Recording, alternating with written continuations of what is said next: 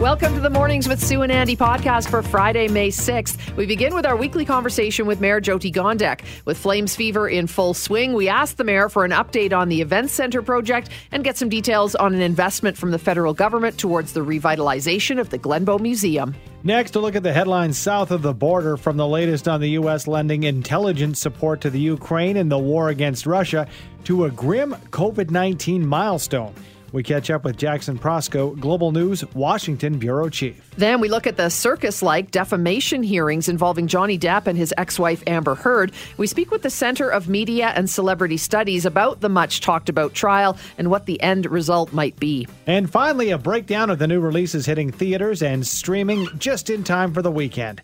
Brett McGarry of the Couch Potatoes brings us details on the latest Marvel offering, Doctor Strange in the Multiverse of Madness, and his review of the finale of the popular Netflix series Ozark. Here we go. It's our weekly conversation with Mayor Jyoti Gondek, and of course, in focus, Calgary Flames, the Flames fever. And uh, good morning to you, Madame Mayor. Good morning, Andy. How are you? Good, good. We'll get your hockey analysis and, and what you think is going to happen in game three in Dallas in a second. But first, let's talk about the event center. Uh, Gary Bettman comes to town and says, Hey, we need a new building. Does this mean we're going to start the shoveling uh, tomorrow or Monday? um, I think it's awesome that Mr. Bettman came to town to check us out during the playoffs. It's going to be pretty evident to him that we love our team. He's also able to see everything that's going on in the Rivers District. Um, would have been happy to provide him with a tour of all the elements of a culture and entertainment district. Unfortunately, he um, is otherwise busy speaking with the team and uh, going to other cities, I'm sure. So, yes, he made a statement that he has made in the past, and uh, we continue to work through our committee and administration to look at the future of the project and we know that. We know we need a new arena. We know events don't come here because of that. And, and he said no NHL, anything NHL wise will come here extra until that happens. But uh, do we, can you give us any kind of an update on where we are? I know the committee is working behind the scenes. Can, can we find anything out about what progress is being made? Well, I can tell you that Councillor Sharp, as the chair of the committee, has done um, a very good job of staying quiet about where things are at because confidentiality is key at this particular point. Um, we have a third party that is providing advice. There is a meeting upcoming. I think it's May the 25th. I don't remember if that's the exact date, but I do believe there will be more information released to the public at that time. But as with any strong uh, project that will enter negotiation at some point, it's important to build trust, and you build that trust by letting the parties that are doing the work do their work instead of speculating. So uh, committee's doing their work, and I look forward to their update. All right. The personal question is great to see that sea of red. Is great to see playoff hockey back at the Dome. Are you wearing your jersey, Mayor? Uh, Mayor and uh, what are your predictions for this series? So I've got my jersey. I've got my uh, giant flame socks that I wear on a regular basis. Um, my prediction is that we will make it through to the next round. I don't like predicting things until we get through the stage we're at but the team looks good. Um, yesterday was incredibly unfortunate, but I think we will bounce back. I think we've got um, some amazing players who are incredibly committed to bringing a win home. Here, here. We're all backing you on that one. Let's talk about uh, some money that's being spent. Um, one of those things is the Springbank off-stream reservoir, finally getting that on the go, and then a $40 million investment into the Glenbow. How does that fit into the, the downtown strategy? Well, the Springbank project is incredibly important to ensure that we've got flood mitigation in our city. Really happy to see that um, the government takes this as seriously as the city does. It was um, an, an amazing announcement. It's been a long time coming, and we are thankful to our provincial partners for doing that yesterday. Um, when it comes to the Glenbow, it is a beloved space. It's cultural experience, it's the arts, it's community, and in addition to the money that's been invested by the feds, the province, and locally. I have to give big props to the board and staff at the Glenbow who have hustled so many dollars, $14 million as a matter of fact, from the community, from business leaders, from community leaders. And a very big thanks as well to the Shaw family who donated, I believe, $25 million to ensure that it's free admission in perpetuity. Mm-hmm. This is a big project. Yeah. That's kind of, I can't even wrap my head around that. Mm-hmm. It sounds like an op- awesome opportunity for families and individuals alike to check out the culture that we have and, of course, some of our rich history. I want to ask you this, uh, Madam Mayor, because we got a, a text in from Darcy, and it's interesting because we talked about the investment in Glenbow, what that means for the core. We've talked about the event center, talking about money coming in. Darcy says, ask the mayor about the homeless camp uh, around the drop in center. It is growing again, but I, I, guess bigger picture homelessness in the core and, and beyond. It's got to be a major concern from City Hall at this point. It's absolutely a major concern from our perspective. Our residents are incredibly worried about um, people's situations when they are unhoused. We are concerned about it. I can tell you that I've had conversations with um, provincial folks yesterday. I think it was yesterday yeah, yesterday I had the opportunity to chat with um, Infrastructure Minister LeBlanc, our federal representative. Um, we went for a little walk in downtown and we were able to explain to him why we need more investment from the federal government. He is looking forward to coming back and speaking further about what they can do to help us out. But housing is a priority not only for us, but for the province and the feds as well. So hopefully we make some movement on this.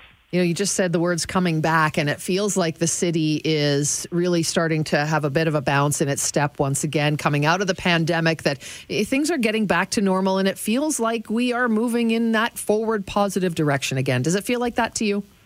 It does. And you know what? I like to give you numbers whenever I can. I can tell you that the research that's been done on North American cities in terms of rebounding um, throughout the pandemic at this particular point in time, our city is second in Canada, second only to Montreal in terms of people returning to downtown. And when it comes to the North American market, I believe we ranked fifth. And another good news story, our tech sector is growing faster than any other city. We are at 2.2% growth and second place is 1.7. That's Seattle. Wow. Not bad at all. Backing it Not up with the numbers, yep. our mayor. Thank you uh, so much for your time. Have a great weekend and go Flames, go, Mayor. Andy, may I add one thing? Sure. Yesterday was the National Day of Awareness for missing, murdered, and exploited Indigenous women, girls, and people that are two spirit. Mm-hmm. I just want to remind Calgarians that that day is significant. It's a reminder to us that every day we should be thinking about our own journey to reconciliation. And I just wanted to put that out as a reminder to everyone. So thanks for the extra minute. Thank you, Mayor. Appreciate it. And uh, have a wonderful weekend. We'll talk to you again next week. Sounds good. Take care. Thank you. Calgary Mayor Jyoti Gondek. This week, the COVID death toll in the United States reached 1 million, and a 50 year old landmark ruling could be overturned. With details on all the news making waves south of the border, we're joined this morning, as we are every Friday, by Global News Washington Bureau Chief Jackson Proskow. Hi, Jackson. Good morning. Happy Friday. Happy Friday to you. Let's start with the big one this week, and that was Roe v. Wade. Uh, the first time anything has ever been leaked from the Supreme Court. How likely is this 1973 ruling to be overturned? You know, that's sort of the big mysterious question right now. We're not going to get a final ruling from the court until June or July.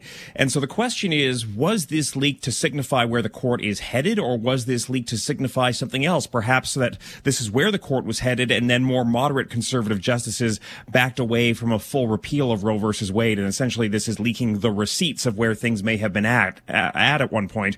We just don't know right now. So it's really a waiting game. Where did this come from as far as the states that are interested? Because we're hearing bits and pieces of the, the states that are interested in, in making a change.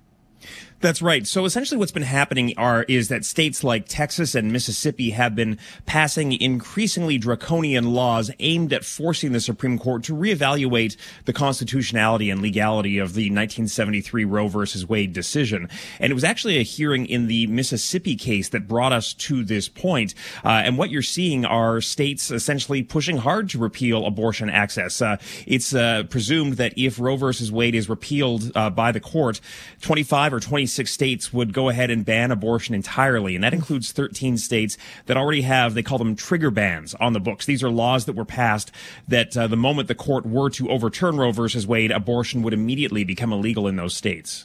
Jackson, how does this work in terms of the politics of it then? Does this help the Democrats, the Republicans with midterms coming up? Uh, I think one could argue both. Uh, you know, the court is essentially saying this should be up to lawmakers to decide, not the courts to decide. And so what you're seeing now is a scramble by Democrats to pass a piece of national legislation to make Roe versus Wade the law as opposed to just a tenuous court ruling. Uh, it is unlikely that that will pass in the Senate. Remember, you need 60 votes to overcome the, th- the filibuster. A couple of Republicans may be on board with this, but probably not enough to get to 60. And so essentially the theory is that uh, where your elected representatives stand on this issue will be a huge draw in the upcoming midterm elections. And this could certainly motivate more Democrats to come out and vote. But honestly, this is a bigger issue for Republican voters than it is for Democrats and could very well Repu- uh, motivate high Republican turnout as well. Mm. Jackson, as we emerge from the pandemic, uh, a very grim milestone when it comes to deaths in the U.S. hit that one million mark. Was it was it this week? Yeah, you know, it depends on the count you're looking at, but it is widely assumed that the official counts, which are right in and around the 1 million mark, are actually an undercount. Uh, and it's likely we've surpassed that already. Really, really grim stuff. Uh, let us talk a little bit about um, what is going on in uh, Ukraine right now. The EU proposing a total ban on Russian oil, big step towards supporting Ukraine, reducing reliance on Russia. Uh, does that have an effect on the United States at all? Yeah, you, you, know, the U.S. has already banned imports of Russian mm-hmm. oil. I think the bigger prize is uh, a EU ban or EU uh, ending its dependency on Russian gas, natural gas uh, in particular. Uh, and we're not there yet, but certainly it's another step uh, in the right direction as far as the U.S. is concerned in terms of isolating Russia and really making Russia feel the economic pain of uh, invading Ukraine. Well, let's talk about the intelligence that the U.S. has been providing to Ukraine. We're hearing that a lot of this intelligence has been used effectively, uh, in essence, to kill many Russian generals. What do we know about this? Yeah, effectively, the U.S. from right from the outset has been providing real time intelligence to uh, the Ukrainians. Sort of within 30 to 60 minutes of receiving that intelligence, they pass it on to the Ukrainians. Now, beyond that, how it gets used is up to the Ukrainians. It's the U.S. not is, is not deciding this, but uh, there is some suggestion that uh, it may have been used indirectly to kill several high ranking Russian military officials. Uh, the American intelligence may have also been key in striking that Russian warship that famously uh, was was hit by a Ukrainian missile in the Black Sea. So it has certainly helped the Ukrainians to have access to that U.S. intelligence. But the Americans are really sort of trying to distance themselves from it and say uh, that they are not providing specific information to target high ranking Russian officials. Is any of this helping the president's support? I saw a recent poll that what 42% approve and 53 disapprove. Is is the war in Ukraine helping at all or is COVID still really hammering Joe Biden? You know, what's actually hammering Joe Biden is inflation mm-hmm. and the economy. Uh, really, the fact that the inflation rate is at, you know, 8%. Interest rates went up by a half point this week, the biggest increase in 22 years. Uh, the fact that the stock market yesterday lost uh, 1,200 points. All those things are really what add up to hurt President Biden's fortunes here. It's the thing that people see and feel and deal with every single day in their lives. And uh, as much as you, you know, you talked about abortion earlier, potentially being a defining issue in the upcoming midterms, uh, the midterms are in November. That's a long time from now. And unless the economic situation changes, I think that will be what really drives people and their voting intentions this fall. Jackson, maybe the most important question of the morning is something we've not touched on yet. It needs to be covered, it needs to be addressed. The NHL playoffs. And I'm wondering, because, uh, you know, uh, as a Canadian yourself, uh, working and, and living in, in Washington, uh, we make a big deal of it on our side of the border, obviously. Uh, in your opinion, uh, your neighbors, your coworkers, uh, those folks in your neighborhood, are they following the NHL playoffs? What, what kind of a sense do you get of the importance of these playoffs to Americans? No, I mean, I can tell you uh, specifically here in Washington, it is not a big hockey town. I believe it's the second smallest arena in the league. And when the Caps, of course, won the Stanley Cup a few years ago, of course, there were celebrations. There were fans out there celebrating. But by no means is it the same as, say, winning the World Series or the Super Bowl down here. Far lower down on the radar for most people. What about for you, Jackson? You're a Canadian, so hockey is in your blood. Where are you? Are you from Alberta originally? I can't I'm remember. From Calgary, yeah. yeah well, so, I will be watching closely. So you're a Flames fan. Oh yeah. Okay. Not not an Oilers fan. Let's just make that clear. so the year I moved out of Calgary was uh, 2004. So sad memories Ooh. of that year, right? Yeah, no doubt. Okay, Flames fan it is. We'll we'll mark you down as uh, the Flames winning the cup this year. Got it. Perfect. Check. Have a great weekend. Thanks, Jackson. That is Jackson Proskow. He, of course, is Global News Washington Bureau Chief. It's interesting. They've got arguably, uh, you got to put Ovi in the in the uh, conversation of mm. one of the greatest to ever play the game. Uh, but even not care. much of a big hockey town. It's no. the pockets of uh, Canadians in the U.S. And I think it's the TV rights, and I think more and more people are watching the games, perhaps. And it's not new down in the U.S. Absolutely not. With you look at the original teams, but you know, hey, we'll we'll take our game, we'll keep our game, but you know, when you think about it, like how many more teams are in the U.S. I, I do think that a lot of Canadians and, and people who live in the U.S. but are expats are just you know excited about the prospects of Canada's teams because this year looking pretty good moving into the oh, playoffs. Oh, finally, for yeah, sure. Hallelujah.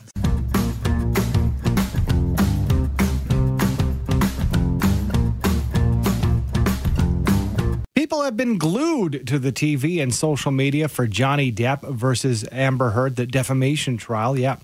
Online, Facebook, Twitter, TikTok, even the coffee shops. Now, are we obsessed with celebrity drama? Is that the case? With Insight, we are joined by Dr. Samita Nandy, Director of the Center for Media and Celebrity Studies. Good morning to you, Dr. Nandy. Good morning. Why? Thank you for having me. Thank you for being here. Why do you think this trial has become must watch TV for us? Well, I think people are having an opportunity to reflect on their own lives. And during the pandemic, uh, domestic abuse was on the rise. That's what statistics show. And I think people really want to have a resolution. So from my observation and my research, I would say people really want to have an ethical solution. But I, I also think that people need to have an ethical responsibility towards their own life you know, while they're, you know, reflecting on this issue. It's really interesting though because it is a defamation trial, and you're right. I mean, the the underlying theme here is wh- which one or both were abused by the other. But yet it's just yeah. kind of become this this circus, hasn't it? I mean, when there are little bits all over TikTok, our, Andy and I were talking about our, our, young kids. They know all about it because th- they've created these little memes and TikTok viral videos. It's it's almost like the O.J. Simpson case, kind of you know to the nth degree, isn't it? Yes. Um, I know he became known for you know, something that was infamous, you know, like two murder charges. And of course, this hasn't, this doesn't have anything to do with murder, you know, but it does seem that both of them were aggressive. And what really concerns me is that fans are focusing on small bits and pieces of news and they're shifting their attention away from the actual mm-hmm. issue. So at this point, I think, you know, we do have a responsibility to restore the actual, you know, context, you know, in which the abuse happened, why it happened, and, you know, have a resolution for all. In so many questions surrounding, you know, uh, the setup of something like this and what we're watching unfold in front of our eyes, including just ahead of her testimony, Amber Heard fired her PR team. So, so what does a move like that tell you? I have a feeling that, you know, she, it's not in her favor. You know, if she fired her PR team, it means that she is not getting the results that she expected in this kind of public relations, you know, in this kind of, you know, like media outreach. And it seems like a lot of people are in favor of Johnny Depp as opposed to Amber Heard, although it seems, you know, both of them were aggressive. And, um, maybe, you know, she is also looking for, you know, a raising of her profile. Right now, Johnny Depp's profile is being raised, but if her PR team is not helping to do that, then, you know, she has her valid reasons to fire her PR team. And I think that's the thing is Amber Heard looks bad in this case, and frankly, Johnny Depp does as well. But everybody seems to love Johnny Depp and, and kind of be taking his side. Does yes. this whole thing, the whole drama, the Hollywood sensationalistic side of things, does do you think that that might have an effect down the road of, of women coming forward when they, they are suffering domestic violence or any kind of abuse and, and having the courage to come forward when it doesn't sort of really matter what she's saying, Amber Heard, because Johnny Depp's the hero here? Yeah, exactly. Um, no pun intended, but Amber Heard is being heard. And those women who want to relate to her, those who want to identify with her, they have the chance to do that. But at the end of the day, you know, the court will decide what's fair because all the evidence is there. So I have a lot of trust in the legal system and, you know, they're going through all the evidence. She has a lot of photographs, you know, just capturing all the details because it's hard to um, you know, capture domestic violence. You know, a lot is unsaid. So my hope is that women will continue to capture evidence, you know, photograph or even write an op-ed like she did, you know, whether it's going to be in her favor or not at the end of the day. But she did write an op-ed. You know, I wrote an op-ed too as a celebrity scholar, as an actor, and just as a feminist. I wrote an op-ed and I do voice. So I think that's something that's available to every man and woman, but at the end of the day, you know, the court will decide what's fair because all the evidence is there.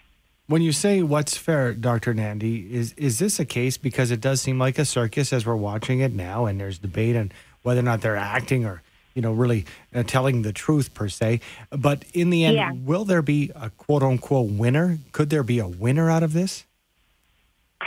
At this point, uh, yeah, this is a really valid question. You know, like at this point, I feel that Johnny Depp has received the justice he was looking for, even if he loses the case.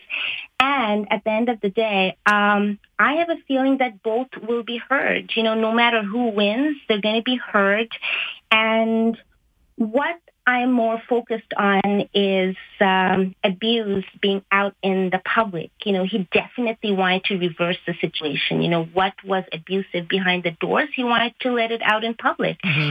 And that's something that happens a lot of times. You know, abuse happens behind the doors and it's not heard. So at least they're being heard. And in the long run, I think there's call for education here. There's room for improvement. And I think, you know, people should have the tools available for them to voice but of course, you know, not turn it into a media circus. You know, this is where fans are also responsible. You know, like when they're remixing details, they're doing little clips, you know, they're putting it out there and it's going viral. That's something that is out of control of, you know, the, the courtroom. You know, the, the courtroom is doing its job but I think we also have a responsibility in how we perceive and how we make it work for us. Yeah, and, doing, not, and doing a little research too, not just not just believing a TikTok clip, right? Yeah, exactly. Uh, it's, it's a fascinating discussion. Thanks so much for your time this morning. Appreciate it. Thank you for having me. Dr. Samita Nandy is the director of the Center for Media and Celebrity Studies. And I think, you know, she's got a good point there, just in terms of, if nothing else, it's bringing to the forefront. Yes, men can certainly suffer domestic violence women hopefully can have their voices heard when they're suffering domestic. So, I mean, but I think we're kind of almost losing that in the whole celebrityness of it all. Well, that's something that Dr. Nandy pointed out, which is huge. And, uh, you know, you can point fingers at the media all you want, but there's only so much coming from the media this may and the dynamic may have been changed because of social media and like she say the creation of clips and opinion and mm-hmm. the proliferation of this. And uh, sides everybody might well anybody who has an opinion has the opportunity and the platform now. So maybe that's the difference between this trial and trials past. Maybe so. Maybe it's fascinating and it's probably going to go on for a little while longer. You'll be inundated all over the place wish it would end. I know Happy Friday, everyone. Fridays, we always check in with our friend Brett McGarry of the Couch Potatoes, find out what we need to see on the big and small screen. Good morning to you, Brett. Hello there. Hey, it is uh, exciting times. We'll talk about the summer movie season coming up in just a moment. But before we get to that,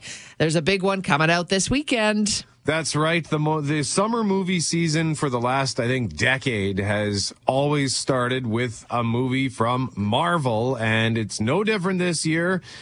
They claimed the opening weekend with Doctor Strange in the Multiverse of Madness. Someone once told me that the reality I thought I knew was just one of many. You opened the doorway between universes, and we don't know who or what will walk through it. Wanda, what do you know about the multiverse? Vis had his theories. He believed it was dangerous. He was right. Benedict Cumberbatch returns as the master of the mystic arts after appearing in Spider-Man No Way Home at Christmas. And in that movie, he cracked open the multiverse and bad things happened and more bad things are going to continue in this movie. And um, this looks wild. And one of the interesting things about it is that the director is Sam Raimi, who directed the first three Spider-Man movies. So he's, this is his first trip back to the superhero genre. But Sam Raimi is also a master of horror movies. And from what I understand, this movie is essentially the first scary movie in the Marvel Cinematic Universe. So uh, it looks really interesting. And because they've got alternate dimensions, we're going to get multiple versions of Doctor Strange and multiple versions of Elizabeth Olsen's The Scarlet Witch. And they're going to bring in all kinds of characters by the sounds of it. Uh, like Professor X from the X Men, Patrick Stewart reprising that role. That's not a spoiler; it was in the trailer. um, but uh, yeah, all kinds of characters. Uh, I will point out stay off of social media if you can as far or mute all things doctor strange. I was on youtube yesterday looking for a, a, doctor strange commercial to grab some audio from and i stumbled upon a whole bunch of spoiler videos oh. and uh, I, I, just had to jump ship. I'm like no i don't want to see this. Oh my god i haven't seen the movie yet. So yeah. It's a job hazard isn't it? Um, it, it, oh, it, ruined game of thrones was ruined for yeah. me just on youtube so oh. yeah yeah, we'll, want to get to Ozark in a second because you had the chance to see part two of the final season, I guess. Uh, but before we get uh, there, let's talk about any other summer movies that we should uh, be prepared for and get ready to get those tickets.